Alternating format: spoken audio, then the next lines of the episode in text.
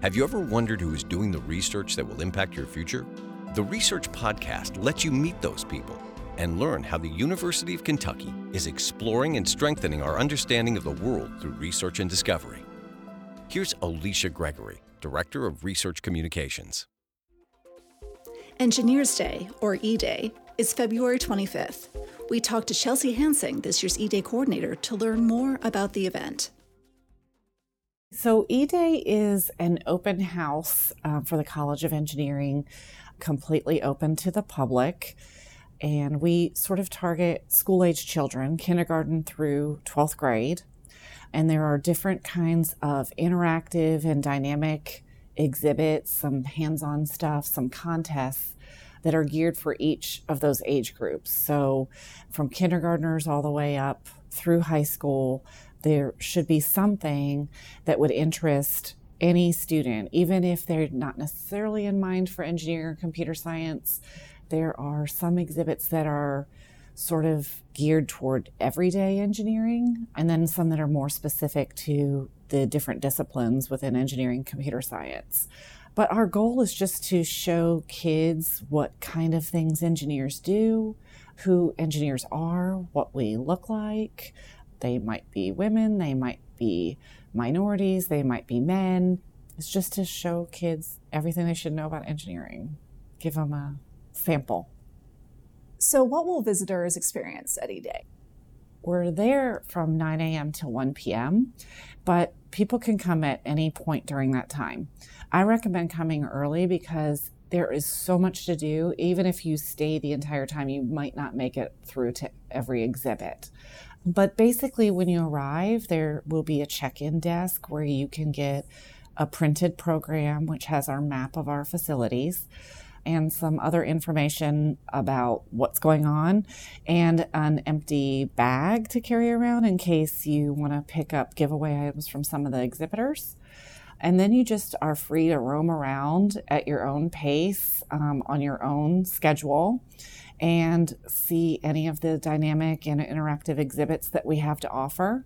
Some of them are hands on, some of them are contests where you can win a prize. Most of the contests are just walk up. You don't have to pre register, you don't have anything prepared. A few of them you have to register in advance and prepare something before you come. All that's available on our website. But most things you can just walk up and do. And they're probably five to 10 minutes, and then you're off to the next one. One good thing is we have a mobile app, which is free. It's a free download on both uh, Android and Apple devices. And it can help you if you want to download that ahead of time to plan which exhibits you want to see. And you can actually build your own schedule on there. That's pretty cool. That's helpful because it is a very large event. It goes through many buildings. We go through six buildings. So it's huge. And on most of the buildings, there are three floors worth of exhibits or more. Tell me a little bit about where people can park and where they check in. So, we recommend one of two parking lots either the parking structure number five, which is the large garage next to Kennedy Bookstore off of Limestone Street. That will be open for free parking. And then you can take the pedway over to the main campus and come inside the front doors of any of the engineering buildings, and we'll have a check in table at the entrance of all the buildings. Or they can park over on the surface lot in front of the Davis Marksberry building, and that's pretty much the corner of Rose Street and Maxwell. There's a surface lot there that'll be available for parking, and you can start in the Davis Marksberry building then, and then take the shuttle that we have consistently all day, probably every 20 minutes or however long it takes them to do the loop, and ride the shuttle over to the main engineering buildings. And then when you're finished looking at those, just ride the shuttle back and grab your car. Excellent. Um, so tell me what have been in the past and what you anticipate might be some of the most popular exhibits. I know the egg drop historically has been a big draw. Yes, the egg drop crash survivability contest is always huge. It's pretty exciting to watch all the kids gather around literally three floors of balconies to watch them drop these vehicles to see if the egg survives. That's definitely huge. Also, we have a pretty good turnout for our volcano contest. A lot of people like building the volcano and then bringing it in. So that's huge. Anytime we have a 3D printer, that's always a huge draw.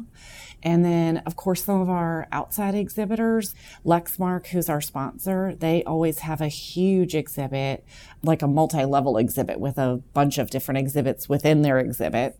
We've got robots, we've got lots of Legos. I think there's just going to be a lot of exciting stuff. Belcan is bringing a actual helicopter rotor. Newton's Attic is bringing a human gyro trainer. I think it's that thing that you can actually get in and then rotate. Yeah, I won't be doing that, but it sounds cool and I'm going to enjoy watching it.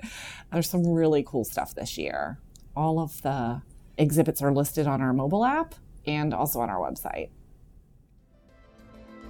Visit the eDay website at engr.uky.edu slash eday or search University of Kentucky eDay to download the mobile app. Thank you for listening to the Research Podcast. To subscribe to our podcasts on SoundCloud or iTunes, search University of Kentucky Research Media and visit our site, reveal.uky.edu.